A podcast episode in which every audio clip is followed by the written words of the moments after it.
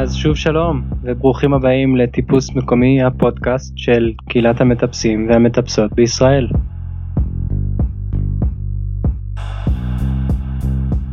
היום אני מדבר עם עומר פאסט, מטפס, איש חינוך, הייטקיסט, חבר ועד של התאחדות הטיפוס, קריין בערוץ 5, מראיין, מאמן טיפוס ועוד הרבה תארים נוספים שאפשר להוסיף לו.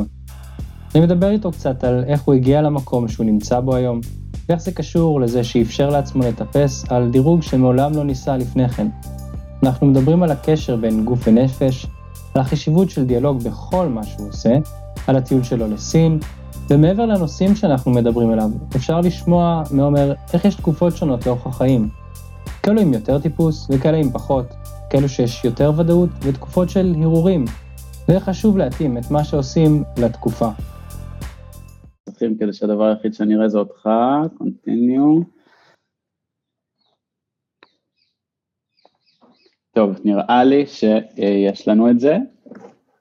מגניב. אמ, אז תשמע, רק התחלתי להגיד לך לפני שהכנת קפה, באמת, איך מצאת את עצמך, הנה אנחנו מתחילים כבר ממש כזה ברעיון, איך מצאת את עצמך באמצע של כל זה? גם בהתאחדות, בערוץ 5, אוקיי, אז זה שתי שאלות נפרדות. הקטע של הקריינות והשידורים התחיל מזה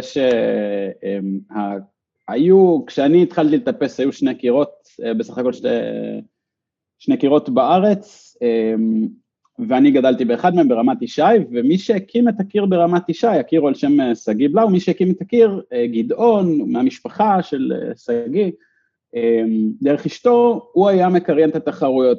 עכשיו זה היה, לא יודע, 50 איש, אבל הוא היה עושה את זה, והוא היה עושה את זה טוב, ובתור ילד כזה, הנה, אוקיי, זה מגניב זה. ואז הוא עבר עם המשפחה שלו לקנדה, אני לא זוכר בדיוק לפני כמה זמן זה היה, אולי כבר 14-15 שנה, אה, ואמרתי, טוב, אני אעשה את זה. אה, פשוט התחלתי לקריין ברמת ישי, ואז אמרו לי, אוקיי, בוא תקריין גם באונו וגם בקיר הזה שנפתח, ופה, ו... הייתה איזו התגלגלות כזאת, ואני עושה את זה כבר לא מעט שנים, אה, אני מאוד מאוד נהנה מזה, אני אוהב במה, עם ובלי קשר, ו... אה, וזהו, ובעצם בשנה האחרונה, בעקבות הנינג'ה אין ספק, התחילה התעניינות גם מערוץ הספורט, אה, ובתחרות bouldering הראשון, אליפות ישראל ב bouldering בגמר ששודר אה, לפני כמה חודשים, אז פעם ראשונה בעצם הגשתי והייתי שדר קווים, מה שנקרא, עשיתי את הרעיונות בסוף השידור ובתחילת השידור, ותוך כדי גם כזה קריינתי את מה שקורה על ה... במקום עצמו, ואז בתחרות השנייה, בתחרות הובלה, כבר גם עשיתי את הקריינות, את השידור קווים, וגם עשיתי את השידור ל-IFSC, שזה קטע בפני עצמו שזה שודר ב-IFSC, וזהו, ואז בעצם הגיעה אליפות אירופה, אה, שזה מדהים בפני עצמו שזה שודר שם. וממש כמה, כמה ימים לפני זה הם החליטו שזה מה שהולך לקרות, שהם רוצים לשדר את זה, ודרך גיא עברון, שמגיע לו הרבה קרדיט, אה, אחראי על כל הסושיאל והקשר אה, עם התקשורת, בהתאחדות הוא בעצם אה, אמר לי, תשמע, רוצים, אה, רוצים לבדוק את האפשרות שתשדר שם, אה, וזהו, וזו הייתה התגלגלות, עשיתי את זה עם נטע פרדמן, כפרה עליה. הייתה, היה לנו שבוע גם מאוד מאוד מרגש וגם היה מאוד מאוד כיף לעבוד איתה, וזהו, וכמו רוב הדברים בחיים, זה קרה די במקרה. זה ממש מטורף, אני זוכר אותך באליפויות הארץ שהיו בקירות מלפני עשר שנים ככה, זה... כולם הכירו את כולם, קהל אה, שבוי מראש אה, לענף, וכאילו, זה כבר לא, וכבר לא באותו מקום. הקירות כבר לא נראים אותו דבר, הענף לא נראה אותו דבר. היום זה התאחדות הטיפוס, היינו מועדון הטיפוס. זהו, אז, אז זהו, אז האמת היא שזה מזכיר עכשיו ששאלת גם את הקשר להתאחדות, אני רק אגיד ש... אני בראש שלי, אנחנו עדיין אדף קטן ומשפחה וכולם מכירים את כולם ואני כאילו כזה יוצא לטבע ואומר מה זה אני לא מכיר מלא אנשים, אני כאילו באיזה קונספציה שהיא, אנחנו מזמן לא שם, אה, נחמד לי נראה לי לשמור לי את הרומנטיקה ואת התחושות האלה בראש, אבל בלב זה כנראה לא שם, ושוב אני מאוד מאוד שמח על זה, זה סתם באמת מוזר. אה, וכלפי ההתאחדות, אה, גרתי תקופה בסין וכשחזרתי מסין, יותם אורחן שהוא פעיל כבר הרבה, שגם היה יושב ראש המועדון בזמנו, אם אני לא טועה, ויושב ראש ועדת הטבע בזמנו, פנה אליי וביקש שאני אהיה חלק בצוות שיכין את הפסטיפוס, פסטיבל אה, בגיטה, אה, באופן אינסטינקטיבי אמרתי לו לא, אמ, ואז הוא כמנהגו לחץ עוד קצת ובסוף אמרתי טוב, בסדר וזה, ואז התחלנו להתגבש על זה, אני ועוד צוות של אה, כמה חבר'ה תותחים, שאת רובם לא כל כך הכרתי לפני, אמ, ואני לא אזכיר שמות פשוט כי אני לא רוצה לשכוח אף אחד, אבל אני אה, אוהב אותם אהבה אה, גדולה והם אנשים תותחים.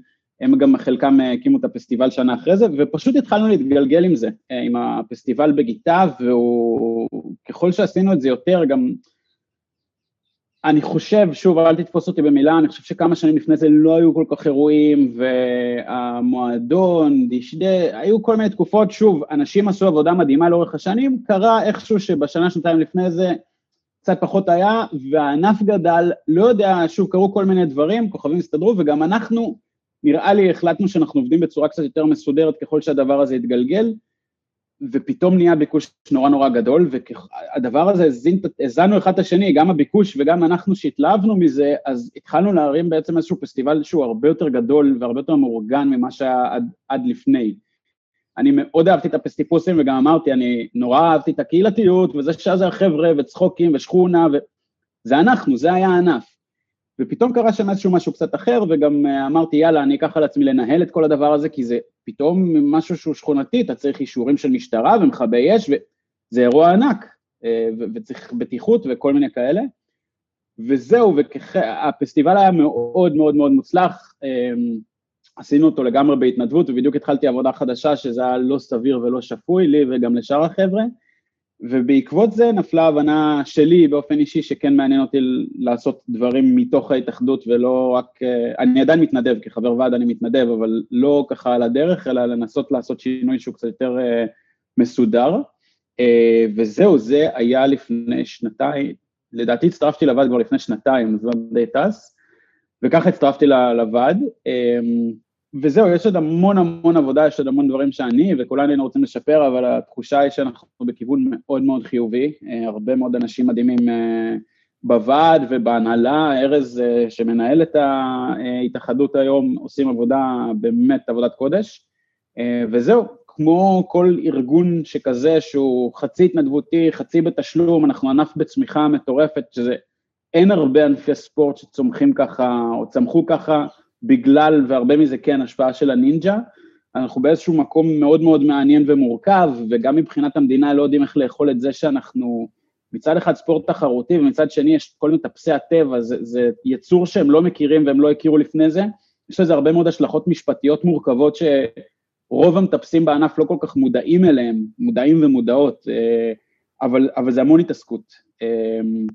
לקבל אישורים ולקבל תקציבים, ואיך מחלקים בין הספורטיבי והתחרותי לבין ענף, ענף הטבע. בקיצור, זה, זה נושא מאוד מאוד מעניין, אמ, וזהו, אז כן, יש הרבה הרבה התעסקות סביב הסיפור הזה. אמ, וזהו, כן, and that's how that happened.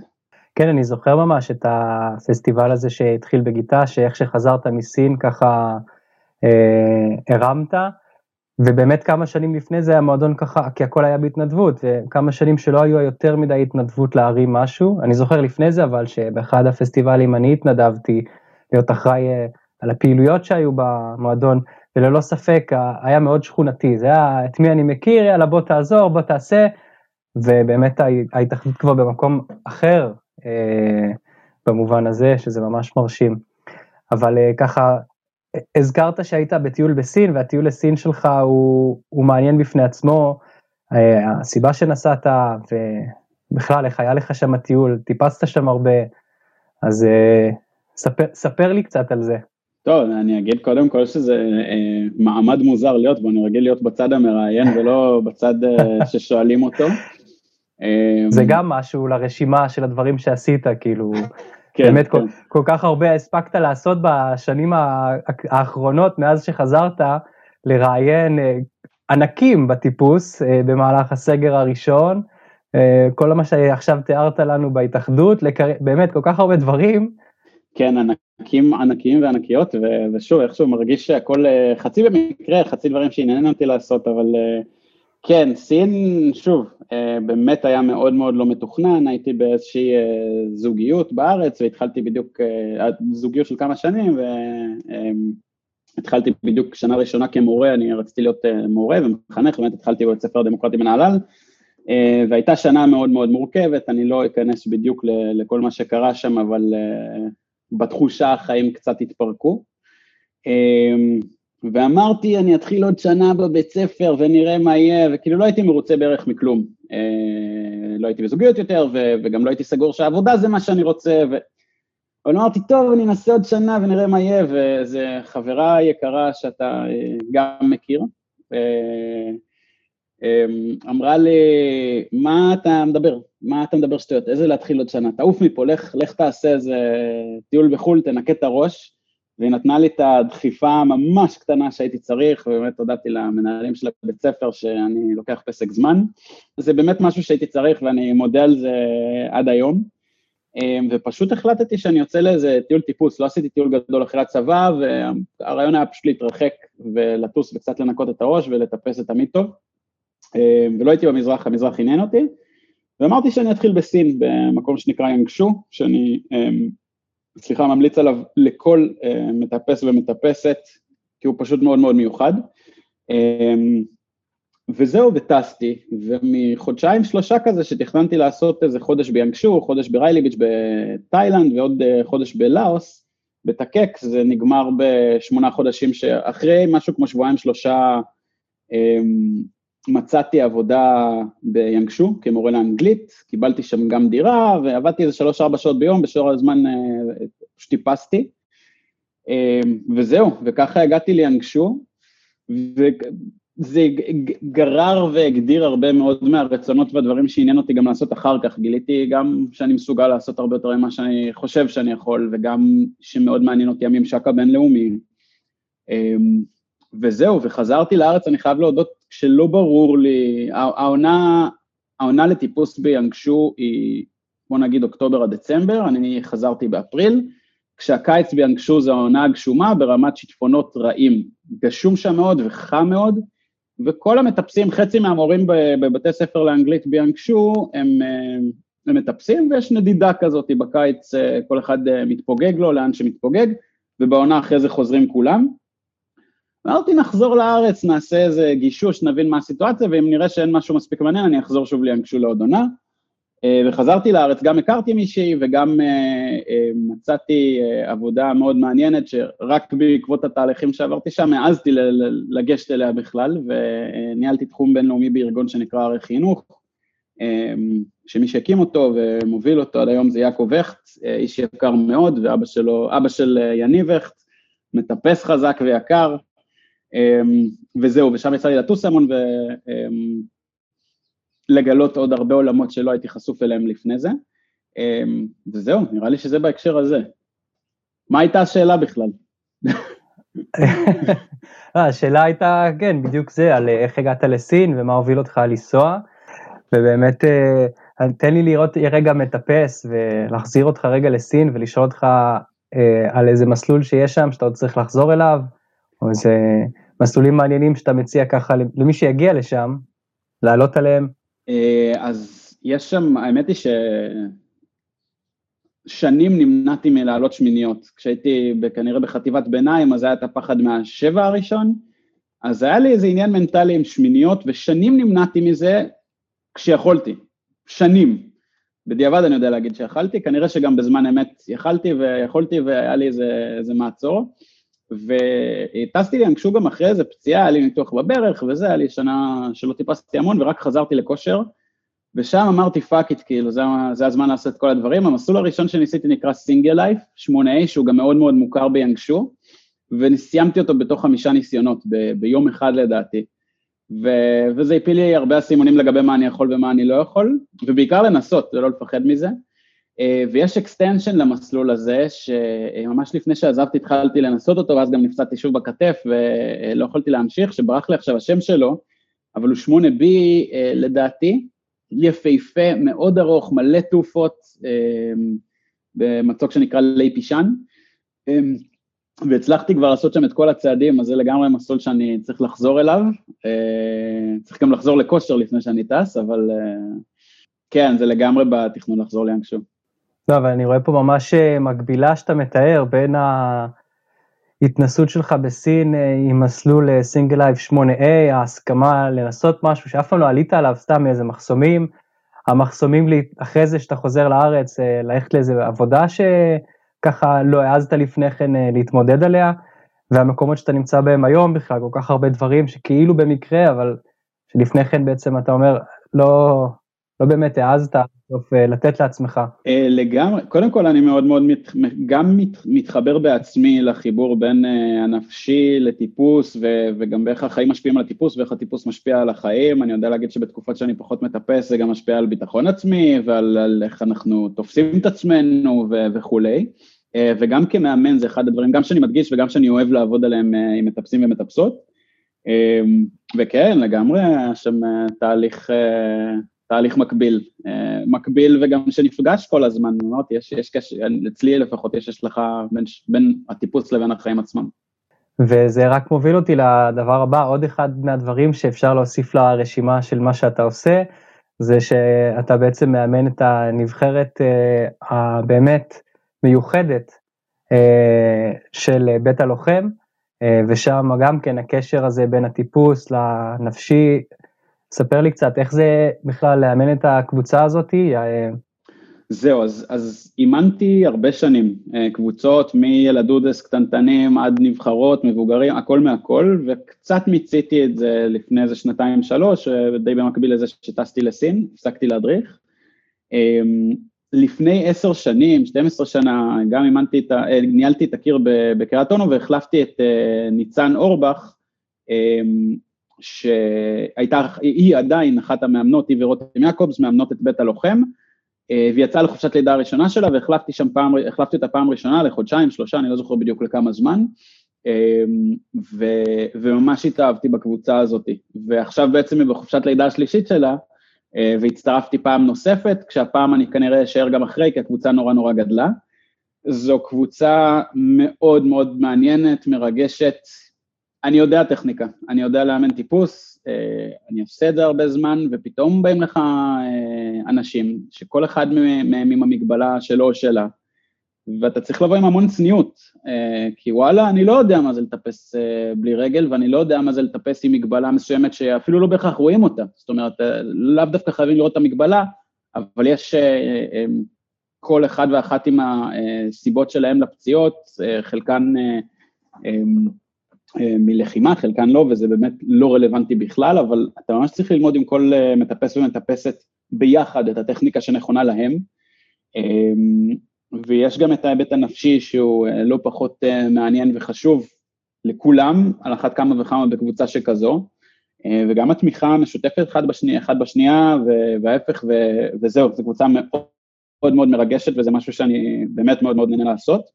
אמ, למרות מה שאמרתי שכבר קצת אה, מיציתי את עניין ההדרכה, אז זה משהו שמאוד אמ, מאוד עושה לי את זה והחזיר לי את החדווה שבהדרכה.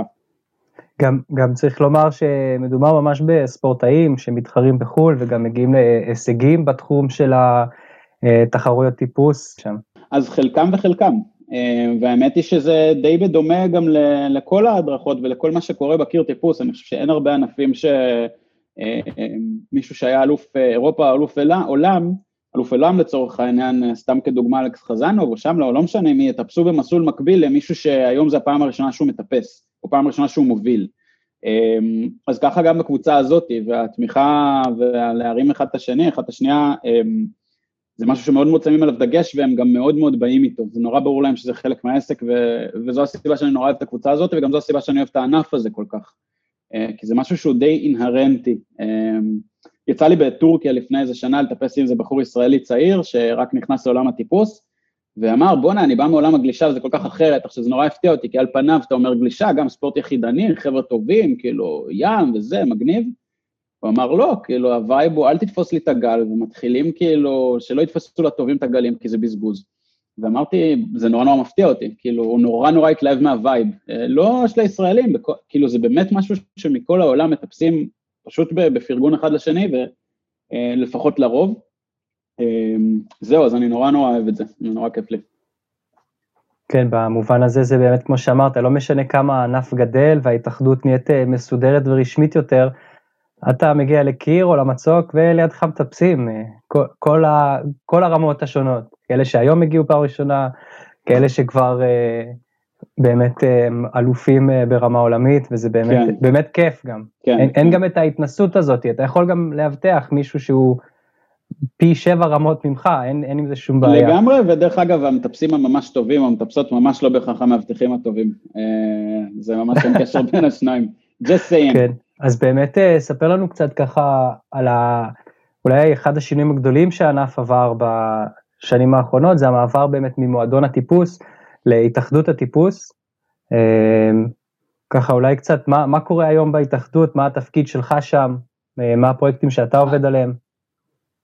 היו כל מיני גלגולים לאורך השנים, מועדון המטפסים ומי הגוף שמייצג את אה, ישראל כהתאחדות, מועדון, אה, איגוד הטיפוס, לא משנה, והיום אנחנו באיזשהו גלגול יחסית חדש של שלוש שנים האחרונות, אם אני לא טועה, שוב אל תתפוס אותי בזמנים, אמ, שהיה איזשהו תהליך מוסדר ומורכב שלא ניכנס אליו אה, עכשיו, אמ, ואני אדבר על מה שקורה בשנתיים האחרונות, בעצם כתבו, אה, אמ, לא קוד אתי, ברחה לי המילה עכשיו, בעצם נהלים, ברחה לי המילה, ושוב אמרתי, יש המון המון התעסקות באישורים מול המדינה ובאיך משיגים תקציבים ובמה מותר ומה אסור ואחת מחברות הוועד, שרון אברהם וייס, שהיא עורכת דין ויושבת ראש האגודה לזכויות האזרח, מלווה בעצם ונותנת המון המון אה, סיוע בהקשר, אה, בהקשר משפטיים וניסוחים וכולי, אז יש המון עבודה בהקשר הזה, אנחנו שבעה חברי אה, ועד מנהל, נציגי, קיר... נציגי מועדונים, זה לא נכון להגיד, להגיד נציגי קירות, הורים של אה, אה, מטפסות תחרותיות ונציגי מועדונים ושוב נציגי ספורטאים, יש איזשהו תמהיל שהוא מוגדר בצורה חוקית.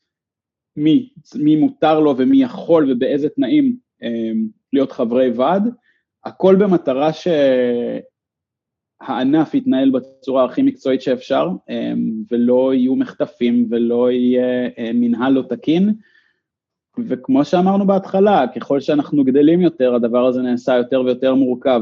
אמ, דיברנו על אה, כמה שהענף הזה מדהים, ואני באמת חושב ככה, אבל ברגע שיש תקציבים, יש מורכבויות, והקירות הם בעלי עסקים, ויש הרבה אינטרסים, וזה בסדר, אני ממש חושב שזה בסדר, וזה בריא אפילו. כן צריך לזכור שאנחנו פועלים במציאות מורכבת, אמ, ואחרי הרבה שנים של, לא יודע להגיד אם בלאגן, אבל פשוט דברים לא היו מוסדרים. מה זה אומר להיות מדריך? מה זה אומר להיות מאמן? האם יש הסמכה אה, מסודרת לדברים האלה? מי רשאי לעשות פעילות כזאת? להוציא לטבע, ללמד טרד? כל הדברים האלה, אה, חלקם היו יותר מוסדרים, חלקם פחות, חלקם פח, בכלל לא. ארגון של תחרויות, זה עולה, כמות ההתעסקויות שיש להתאחדות, חלקם אנשים מודעים אליהם, ארגון של אליפויות ישראל, אה, איזה מהספורטאים שלנו מקבל ספורטאי מצטיין, תקציבים, כמות הדברים שמתעסקים בהם ושנדרשים להתעסק בהם היא מאוד מאוד גדולה, ויש מורכבויות גם, יש כל אחד עם ההשקפה שלו, עם האינטרסים שלו, עם האופן שבו חושבים שדברים צריכים לקרות או לא צריכים לקרות. השאיפה לעשות את הכל בכמה שיותר הידברות, בכמה שיותר שקיפות. אני חושב שקרו הרבה מאוד דברים מאוד מאוד טובים בשנים האחרונות, אני חושב שיש לנו עדיין הרבה במה להשתפר.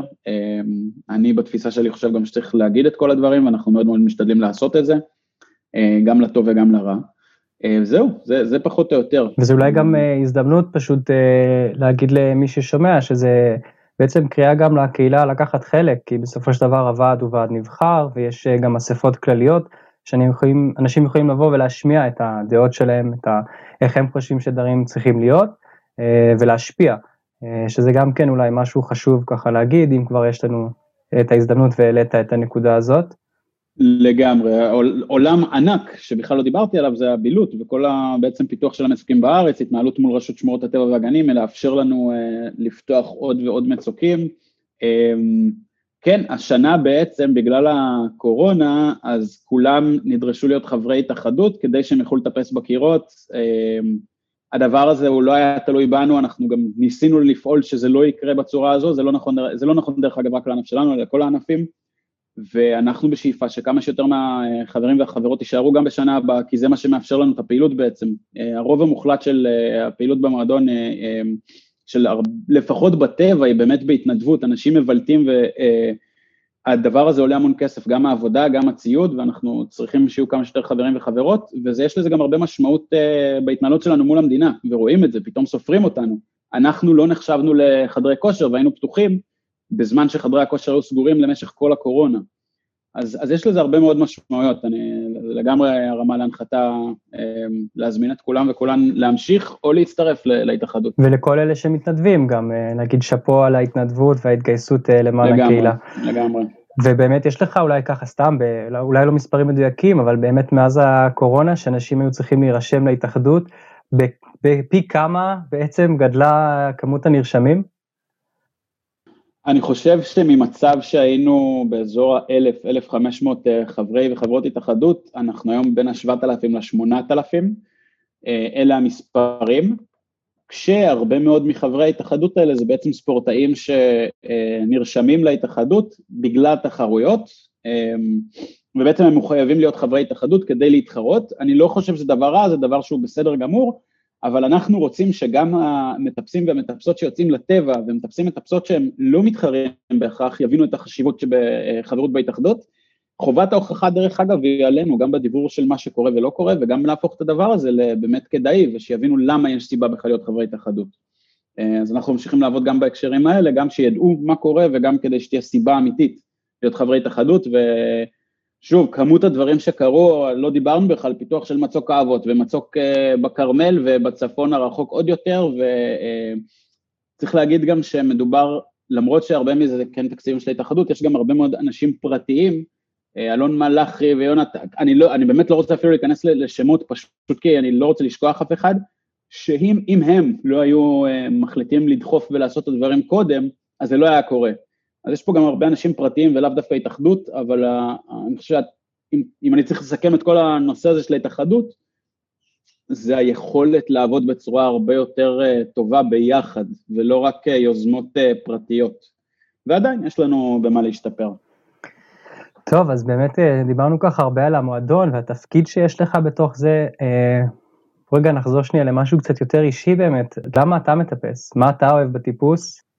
התחלתי לטפס כחוג בכיתה ה', ניסיתי לפני זה ג'ודו וכאב לי, וכדורסל הייתי, לא, לא עבד לי הסיפור הזה של קבוצה ולמסור לאחרים, למרות שאני דווקא לא כזה אגואיסט, אבל פשוט קיבלתי כדור, התחלתי לרוץ, ו, וזהו, ואז ניסיתי את הטיפוס, וזה תפס אותי מיד.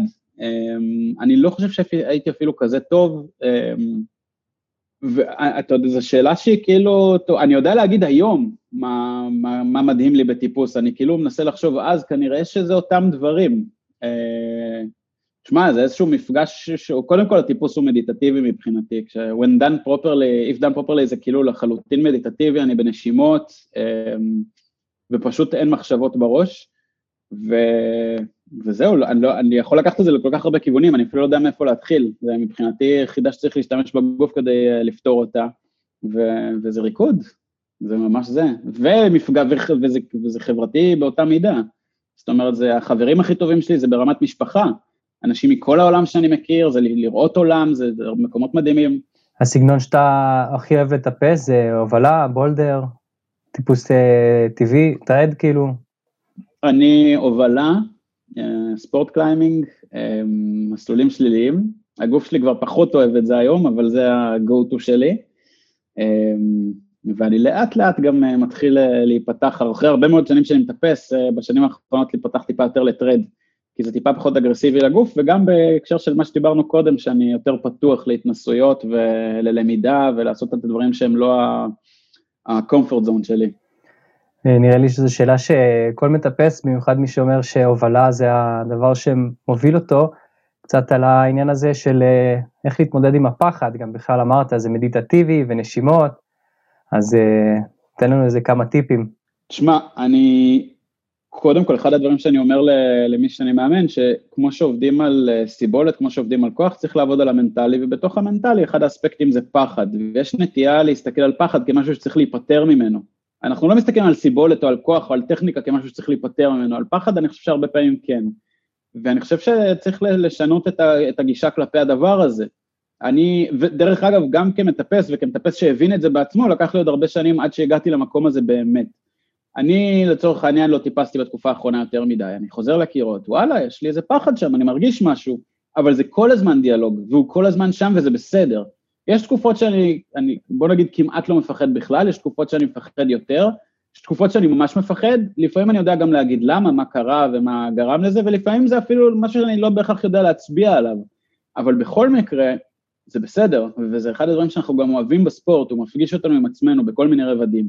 Uh, זהו, אז נראה לי אם איזו עצה היא, היא להפסיק להסתכל על זה כמשהו שצריך להיפטר אלא, ממנו, אלא משהו שצריך להיות בדיאלוג איתו. כמאמן, אה, אתה ממליץ על אימוני נפילות, שבו המאמן אומר אה, מישהו פול עכשיו, והמתאמן צריך להקשיב למרותו? זה לרוב, זה לרוב חלק אה, מהדרך להתמודד עם זה, אבל זה חלק מאוד מאוד קטן. אני חושב שזה מאוד מאוד אינדיבידואלי להבין על מה זה יושב, וגם פחד הוא, הוא לאו דווקא פחד מנפילה. היה לי חבר שהנפילה הייתה בסדר, הרגע שהוא יושב על החבל וכאילו דווקא כבר במצב שהוא מאוזן, זה החלק שהפחיד אותו, אז גם צריך להבין מה, מה המקור, וזה מאוד אישי. אני לא מאמין בזה הדבר שצריך לעשות נקודה.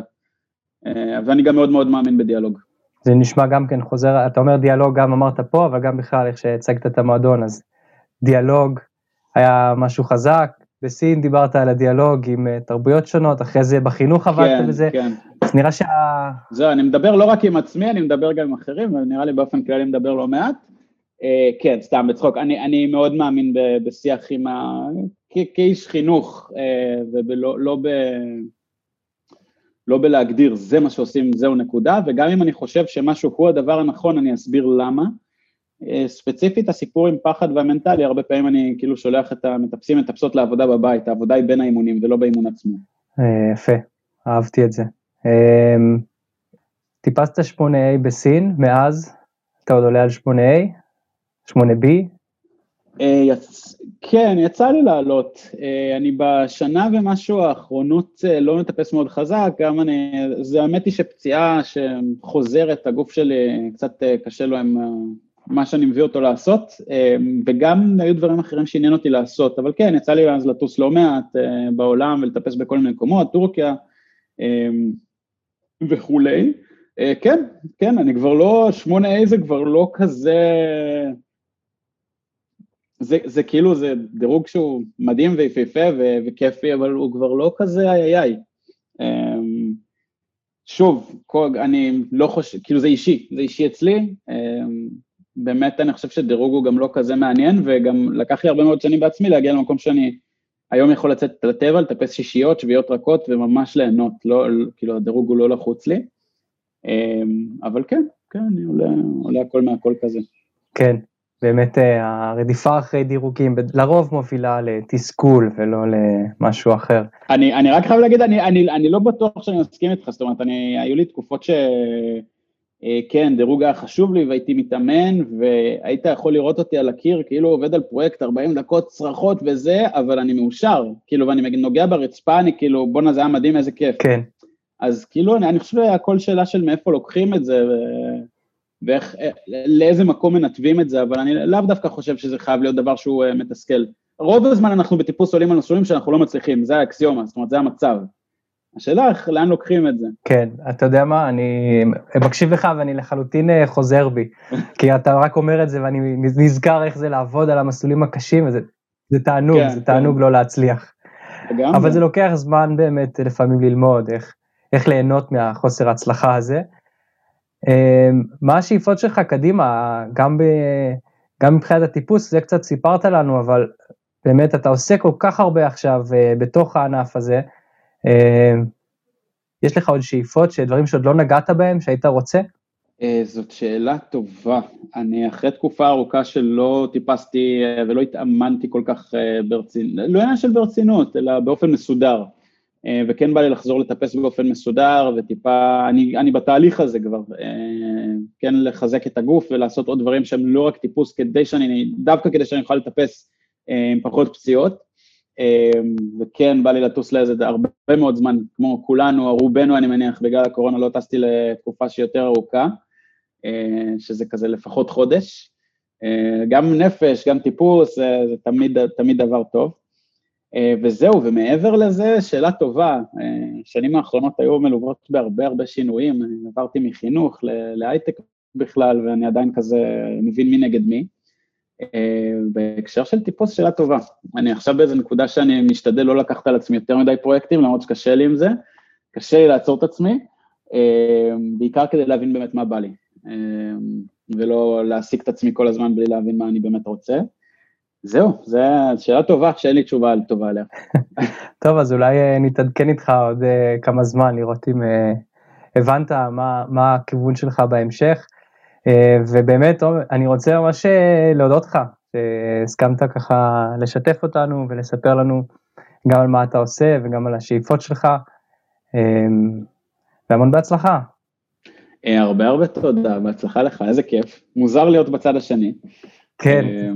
זהו, אולי תן לנו ברכה, ברכה ככה לפודקאסט החדש הזה, אחרי שאיזה ברכת הצלחה כזו. זה ברכת, ברכת הצלחה.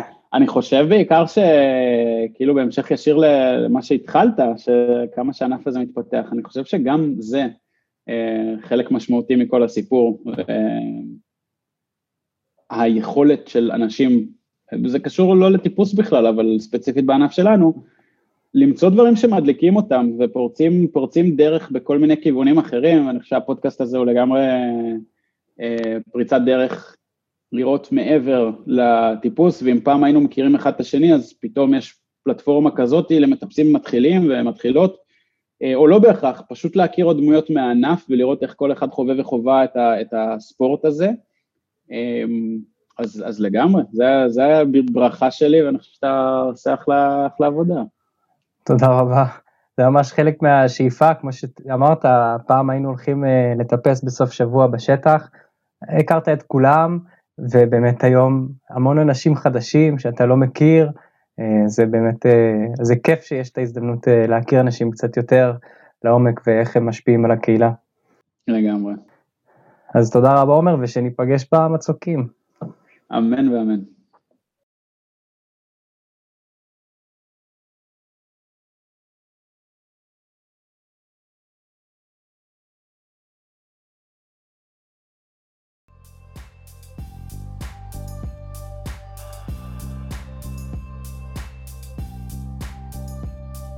אז כמו תמיד, אני מקווה שנהנתם. תירשמו לפודקאסט דרך הספוטיפיי, דרך הגוגל או ה iTunes. אני אשמח לשמוע מכם דרך הדף שלנו בפייסבוק או דרך האתר. חפשו טיפוס מקומי בגוגל.